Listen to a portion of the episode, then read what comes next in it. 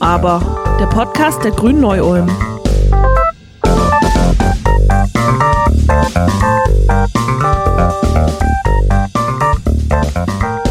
Mitte Juni war es endlich soweit. In einer dreitägigen digitalen Bundesdelegiertenkonferenz der Superlative, die Bundesdelegiertenkonferenz ist der Parteitag der Grünen, ratifizierten Bündnis 90 die Grünen ihr offizielles Wahlprogramm für die im September stattfindenden Bundestagswahlen.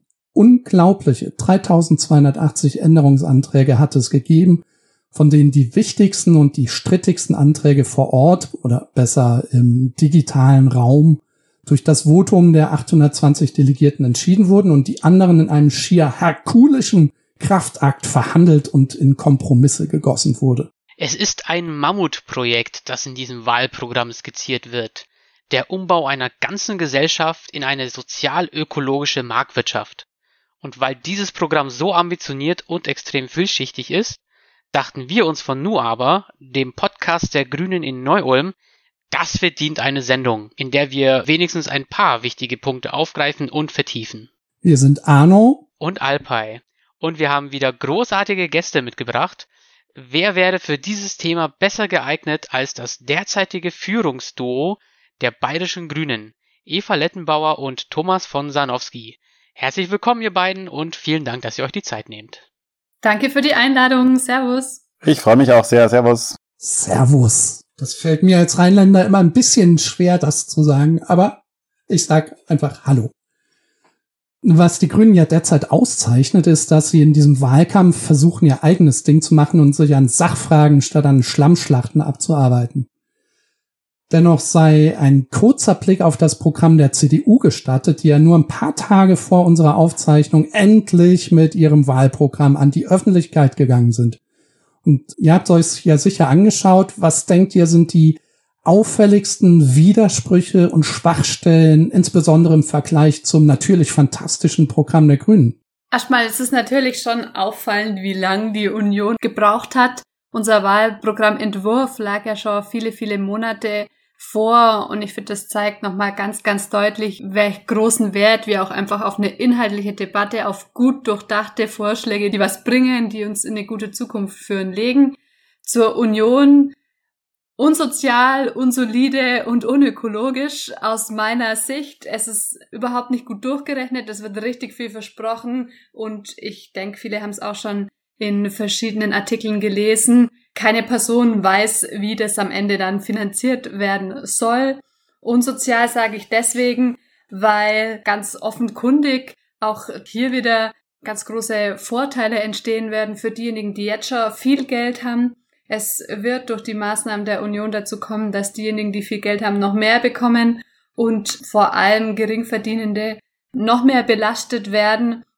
Und das Wort unökologisch erklärt sich vermutlich von selbst. Wir haben einen klaren Plan vorgelegt, wie man Klimaschutz umsetzen kann, wie man das 1,5 Grad Ziel noch erreichen kann und wie da Deutschland einen Beitrag leistet, seinen Beitrag leistet, den es leisten muss. Auch da bleibt die Union im Unklaren und stellt nicht vor, wie sie 100% Erneuerbare umsetzen will, die Wirtschaft zum Beispiel klimaneutral bekommen will. Da gibt's nur Schlagworte, die aber am Ende ja auch niemand weiterhelfen. Also mir liest sich das nach, ja, stecken wir den Sand in den Kopf und hoffen wir, dass alles weiter so gehen kann, wie es jetzt geht, aber das ist ja keine Option.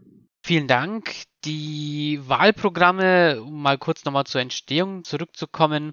Bei der Union haben wir ja gesehen, das wurde halt einfach präsentiert, das wurde vorher ausgearbeitet in einem vermutlich mehr oder weniger kleinen Kreis von Personen.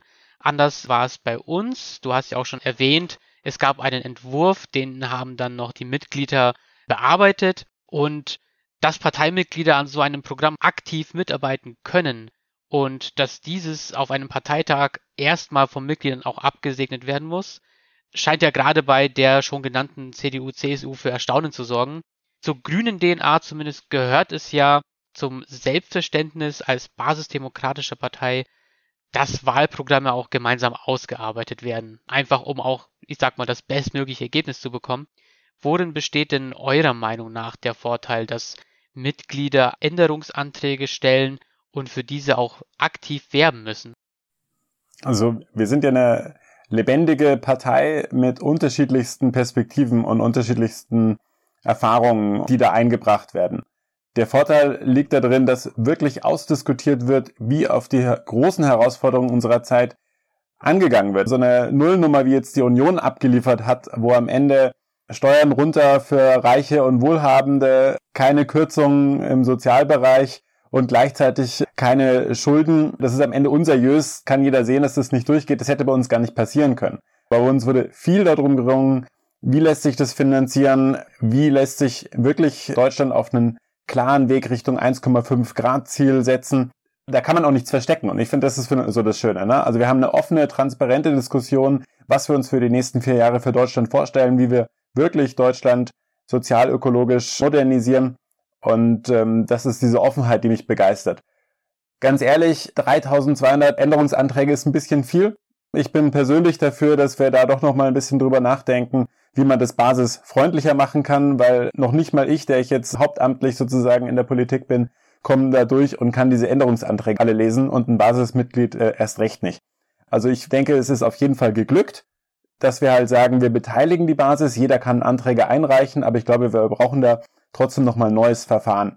Nichtsdestotrotz ist jetzt ein richtig, richtig gutes Wahlprogramm rausbekommen. War halt sehr, sehr viel Arbeit, aber ich bin stolz drauf und freue mich dafür, Wahlkampf zu machen. Ich denke, das war auch ein wichtiges Signal, dass man einfach nochmal reformieren muss, schauen muss, wie kriegen wir denn auch die ganzen neuen Mitglieder ins Boot und das sind ja wirklich, wirklich viele, was ja wunderschön ist. Und wie schaffen wir es, dass eben hier wirklich jede Stimme zählt, ohne dass man sich in einen bürokratischen Kraftakt verliert? Wenn wir jetzt mal das Wahlprogramm selber anschauen, also das Ergebnis dieses Kraftakts, was findet ihr denn persönlich die wichtigsten oder gelungensten Aspekte oder worauf seid ihr besonders stolz, dass das erreicht wurde?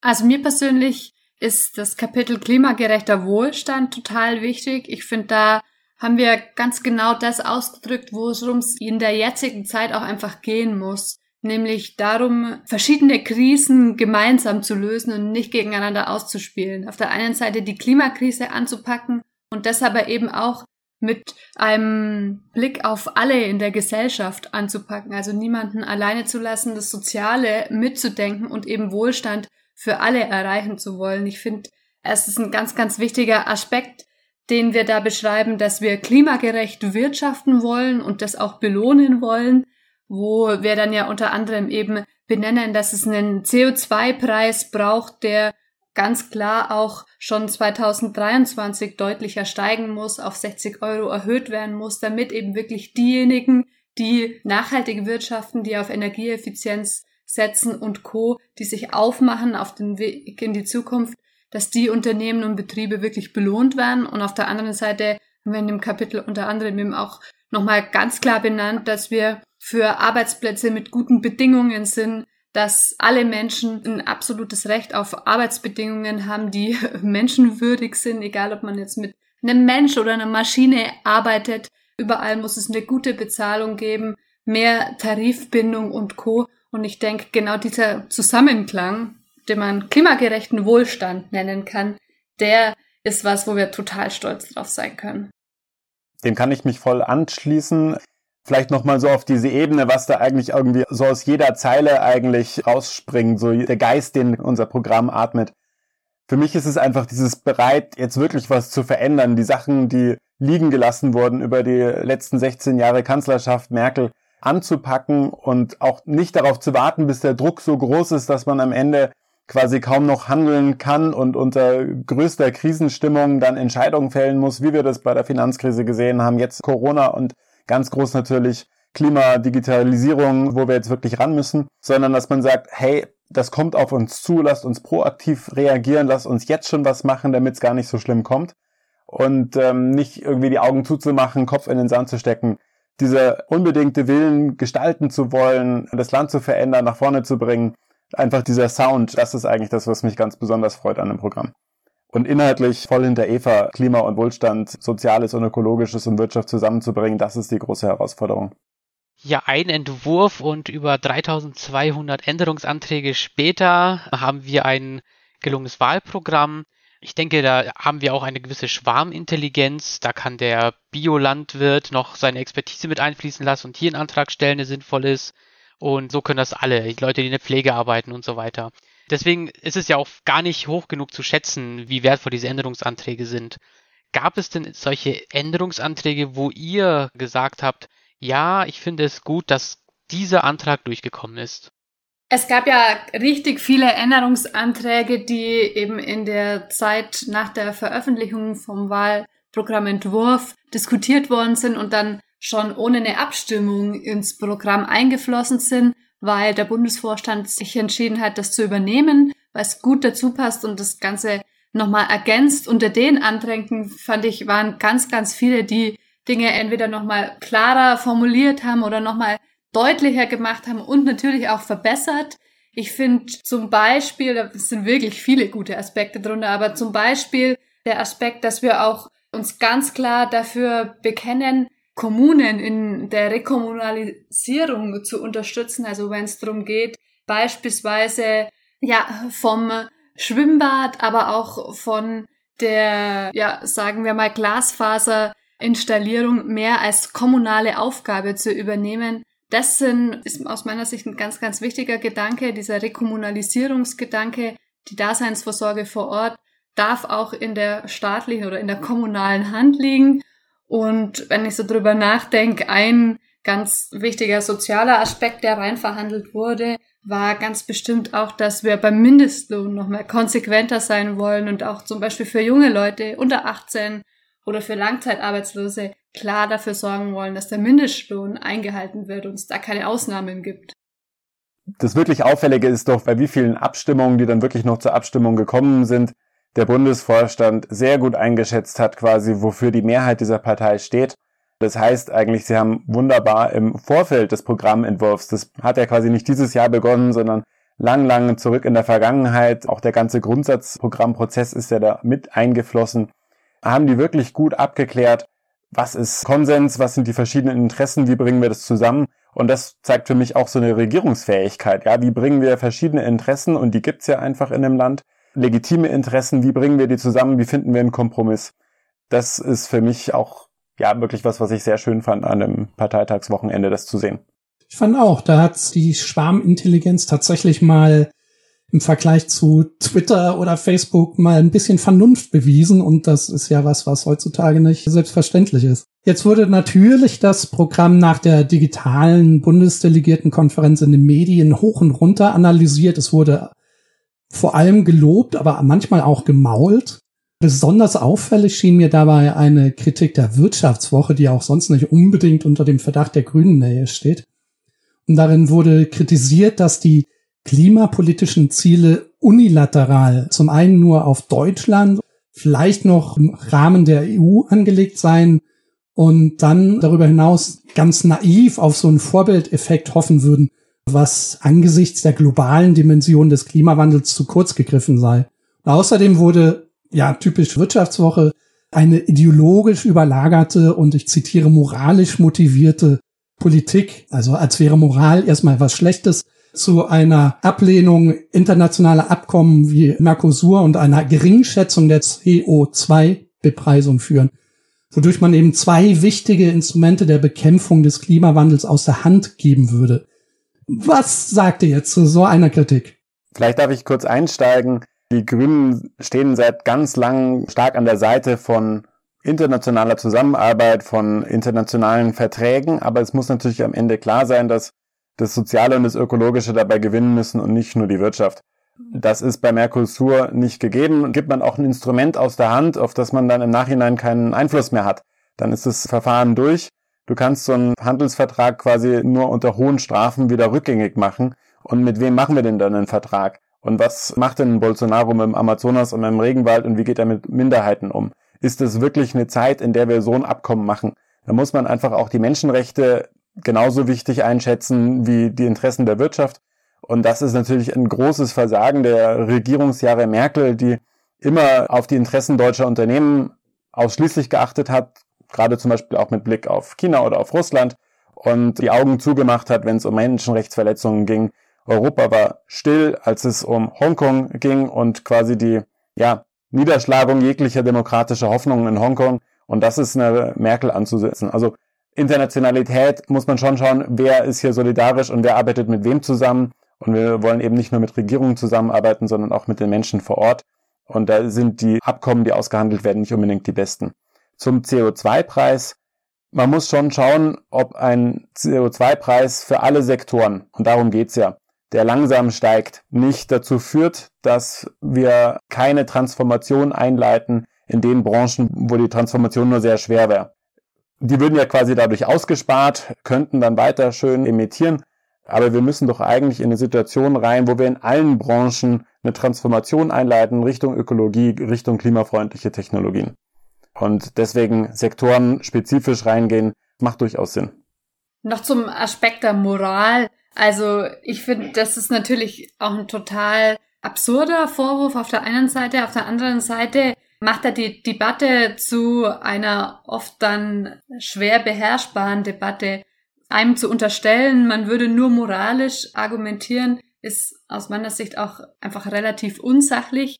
Was wir ja machen, wenn wir Klimaschutz einfordern und Vorschläge dazu liefern, dann ist es eine total faktenbasierte Politik, die sich auf die Wissenschaft stürzt. Und das mit moralisch auch nur ansatzweise gleichsetzen zu wollen, ist an den Haaren herbeigezogen auf der einen Seite, aber auf der anderen, also auf der einen Seite, aber auf der anderen Seite ist es sicher auch eine Taktik, der man wegkommen will von der Notwendigkeit und mit der man irgendwie das so ein bisschen als eine beliebige Idee hinstellen will. Klimaschutz, ach ja, haben sie sich ausgedacht. Dabei äh, ist es ja eine Menschheitsaufgabe, wenn wir unsere Lebensgrundlagen retten wollen. Von dem her ganz wichtig, sich da auch auf gar keinen Fall drausbringen zu lassen. Wir haben hier Vorschläge vorgelegt mit unserem Wahlprogramm, die auf Fakten, auf wissenschaftlichen Erkenntnissen beruhen und die dafür ganz konkrete politische Lösungsvorschläge liefern. Darum kann ich da tatsächlich nur den Kopf schütteln. Aber man muss natürlich mitnehmen, dass es wirklich eine bewusste Strategie ist, da abzulenken von einer inhaltlichen Faktendebatte. Zumal sich ja da auch die Frage stellt, wessen Moral da einfach angesprochen wird. Also die Moral der Wirtschaftskonzerne ist sicher eine andere als die Moral, die auf dem gesellschaftlichen Boden sozusagen grundiert ist. Und da fragt man sich ja schon, ja, wie interessengeleitet ist denn so eine Argumentation eigentlich? Aber bleiben wir mal bei der internationalen Politik und es hat auch irgendwie mit Moral zu tun. Und tatsächlich war hier die Abstimmung bei der Bundesdelegiertenkonferenz ja relativ knapp. Und zwar, die Grünen haben ja ihre Wurzeln auch in der Pazifismusbewegung. Das ist ja auch durchaus sehr, sehr wichtig bedeutet dieses sich öffnen gegenüber der Möglichkeit, also nur der Möglichkeit der Beschaffung militärischer Drohnen und ihrer Nutzung im Auslandseinsatz einen endgültigen Abschied von diesem Aspekt grüner Identität. Also ich frage deswegen einfach auch so kritisch, weil darin auch die Frage enthalten ist, wer wollen wir als Grüne denn sein? Also an welchen Maßstäben wollen wir uns messen? Die Abstimmung war ja tatsächlich denkbar knapp, vier Stimmen Unterschied.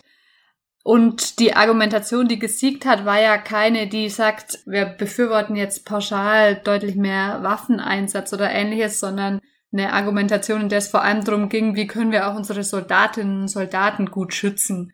Und in dem Fall hat sich die Meinung durchgesetzt, dass das mit bewaffneten Drohnen möglich ist. Ich muss sagen, ich sehe natürlich definitiv Gefahren, weil der Einsatz von bewaffneten Drohnen kann dann, nicht, also es ist ganz schwierig beim Einsatz von Waffen bestimmte Einsatzzwecke vorzuschreiben und dann sicherzustellen, dass es auch nur für diesen Einsatzzweck des Schutzes der eigenen Soldatinnen genutzt wird. Ich denke, es ist so jetzt im Wahlprogramm. Wir werden damit ganz, ganz verantwortungsvoll umgehen und ganz sicher die Debatte auch noch weiterführen. Also ich gehöre zu denjenigen, die da eher nochmal das Bedürfnis auch hat, da ganz genau hinzuschauen. Und ich denke, wir müssen uns als Partei natürlich wirklich gut überlegen, was es für uns bedeutet. Ich würde sagen, die große Weichenstellung dazu haben wir ja quasi vor über 20 Jahren, als es um Kosovo-Einsatz ging, gestellt. Sind wir verpflichtet, um Menschenrechte zu schützen, auch außerhalb von Deutschland unsere Bundeswehr einzusetzen im Rahmen internationaler Mandate? Das ist die große Entscheidung. Und wenn wir dazu Ja sagen, dann natürlich auch mit einer Bundeswehr, wo unsere Soldatinnen und Soldaten entsprechend ausgestattet sind. Der Kern grünen Pazifismus nach quasi der Kosovo-Debatte und auch davor, aber quasi dadurch geschärft, ist aber doch eigentlich die Prävention. Und wir haben bis heute ein Problem, dass viel zu wenig in Krisenprävention investiert wird. Man kann da so viel verhindern quasi an späteren Konflikten. Und das bleibt grüne Kernüberzeugung, wenn wir über den Bereich sprechen. Und da sind ja große Defizite. Übrigens auch, wenn man an sowas denkt wie jetzt die Klimakrise, die zu weiteren Konflikten führen wird. Und da müssen wir natürlich proaktiv ran, anstatt, und das ist ja genauso wie ich vorhin gesagt habe, so die Probleme auf uns zukommen zu lassen und erst dann zu handeln, wenn es viel zu spät ist. Und da setze ich große Hoffnungen, dass eine deutsche Außenministerin oder ein deutscher Außenminister da auch wieder bessere Akzente setzt, als das in der Vergangenheit der Fall war. Ja, zumal die Formulierung, so wie ich sie jetzt gelesen hatte, auch relativ vorsichtig eben niedergeschrieben ist. Und ich glaube, man hat da ein gutes Werkzeug, um beide Richtungen zu gehen. Kommen wir zu einem anderen Bereich, nämlich zum Bereich des Sozialen. Und eines der größten Probleme unserer Gesellschaft sind ja sozialökonomische Triftbewegungen. Also Arme werden ärmer, Reiche reicher. Wer jetzt nicht erbt, hat nur geringe Chancen auf einen Wohlstand im Alter.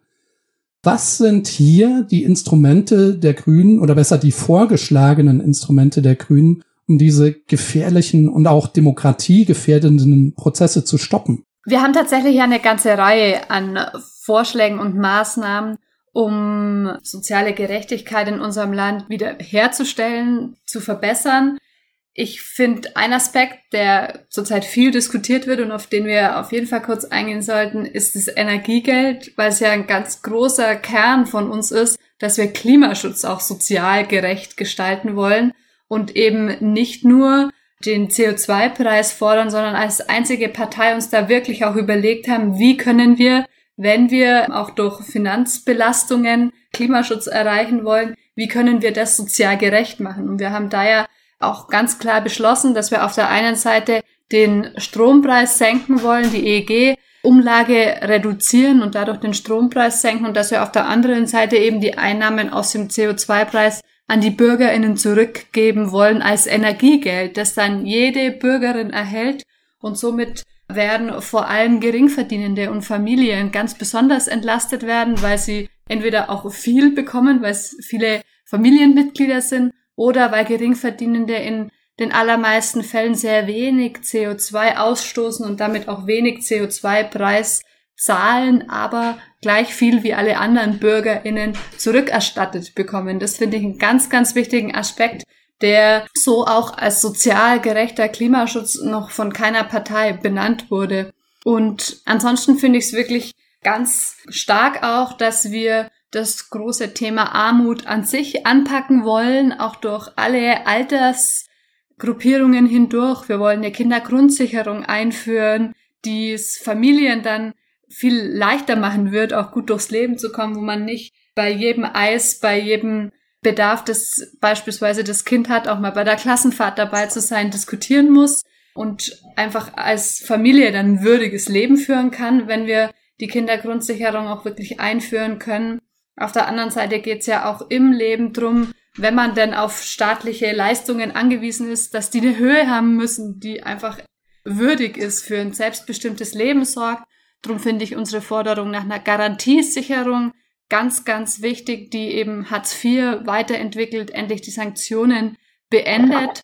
Und ein wichtiger Aspekt vielleicht noch dann auch im Alter muss es ja darum gehen, nicht in Altersarmut zu rutschen. Dafür braucht es auf der einen Seite eine Garantierente, die wir Grüne fordern und die eben ein Niveau haben muss, das auch da wieder konsequent Altersarmut verhindert. Und auf der anderen Seite finde ich auch noch ganz wichtig, dass man Altersarmut natürlich auch ein Leben lang äh, verhindern und vorbeugen kann, indem man zum Beispiel auch sowas wie recht ungerechte Aufteilungen beim Steuerrecht beendet. Wir haben ja immer noch das Ehegattensplitting, wo es uns darum geht, dass insbesondere neu zusammenkommende Paare, also neue Ehen, dann künftig individual besteuert werden und man nicht mehr staatlich sozusagen einfordert, dass die eine Person, wenn man es steuerlich gut machen will, sehr viel verdient und die andere sehr wenig. Wir wollen da bisherige Ehen nicht anpacken oder natürlich ihnen das freistellen, wie sie besteuert werden wollen.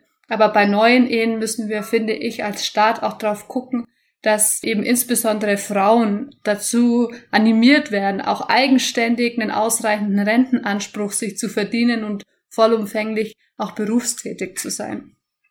Ja, da soll mal jemand sagen, das Wahlprogramm werde nicht durchdacht. Da ist ja auch in der sozialen Frage alles geklärt, dass wirklich niemand hinten rausfällt. Bei dem Energiegeld, finde ich, darf man halt auch nicht vergessen, wir reden hier von einer CO2-Bepreisung, die alle demokratischen Parteien haben wollen. Das ist gerade bei der Benzinpreisdebatte oft so durchgekommen, als wären das nur die Grünen, die den Benzinpreis in die Höhe treiben wollen würden. Das ist ja mitnichten der Fall. Witzigerweise, oder was heißt witzigerweise, traurigerweise muss man sagen, SPD, CDU, CSU haben es beschlossen, aber dann so getan, als ob sie es nicht beschlossen hätten. Eine ganz absurde Situation. Das Energiegeld, das gibt es aber bei Union beispielsweise nicht. Das heißt, es gibt keine Rückzahlung an die Bevölkerung. Und das gesagt, möchte ich noch eine Anschlussfrage stellen. Was machen denn jetzt die Leute auf dem Land beispielsweise, die pendeln müssen, die gar nicht anders können, als mit dem Auto zur Arbeit zu fahren? Mittelfristig bis langfristig wollen wir natürlich den öffentlichen Nahverkehr stärken, ne? dass wirklich in jeder Gemeinde zu jeder Stunde ein Bus abfährt, dass man gut zum nächsten Bahnhof kommt. Wir wollen Zugstrecken reaktivieren.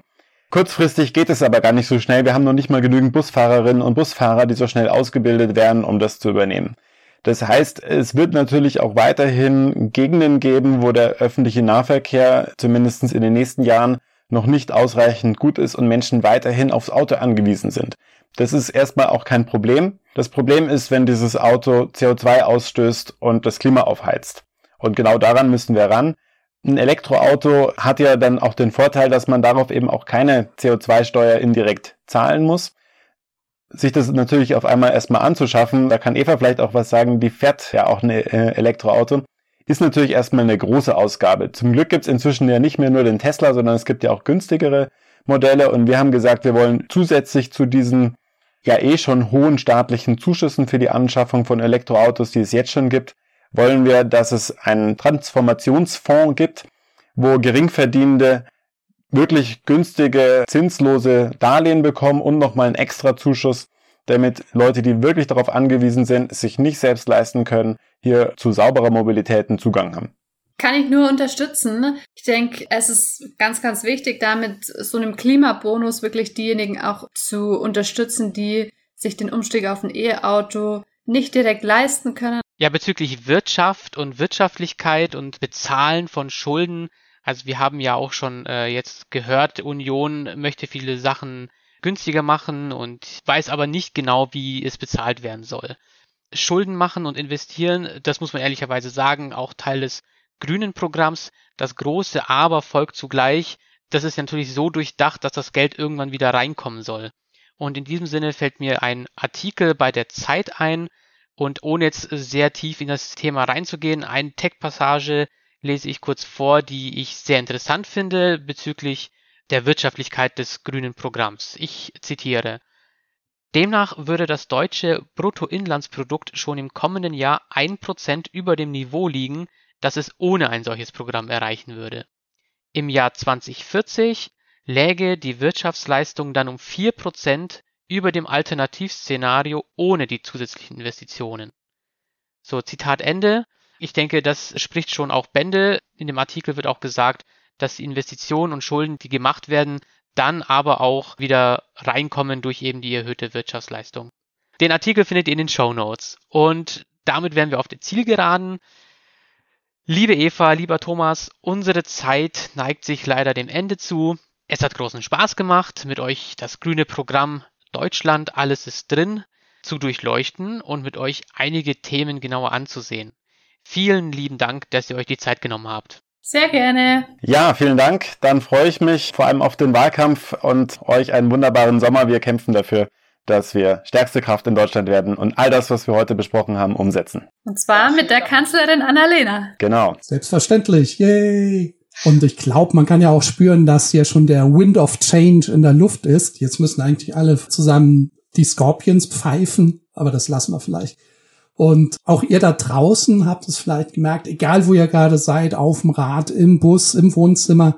Und ich hoffe, ihr habt auch gemerkt, wie trotz der Vielschichtigkeit dieses Programm einfach eine wirklich produktive und tolle Vision für eine zukünftige Politik bietet. Wenn ihr jetzt noch Fragen zu den grünen Themen und zum Wahlprogramm habt, zögert uns nicht, uns zu kontaktieren. Es gibt quasi auf allen Kanälen der Grünen die Möglichkeit zur Kontaktaufnahme und auch zum informativen Austausch. Bis dahin, vielen Dank fürs Reinhören. Ihr findet die zahlreichen Links, die wir jetzt angedeutet haben, in unseren Show Notes und natürlich wie immer alle Informationen zu dieser und zu allen anderen Folgen auf unserer Website grüne-neu-ulm.de slash podcast sowie auf Spotify, Deezer, iTunes und Google Podcast und was es sonst noch alles gibt. Ich weiß nicht, ob es sonst noch was gibt, aber vielleicht schon. Lasst uns auch gern noch ein Abo da, wenn euch unsere Folgen gefallen. Wir freuen uns über jeden Abonnenten. Das zeigt einfach, dass ihr unsere Arbeit wertschätzt und Alpay und ich, wir wünschen euch einen wundervollen Tag und bis bald. Auf Wiederhören. Tschüss. Thank you.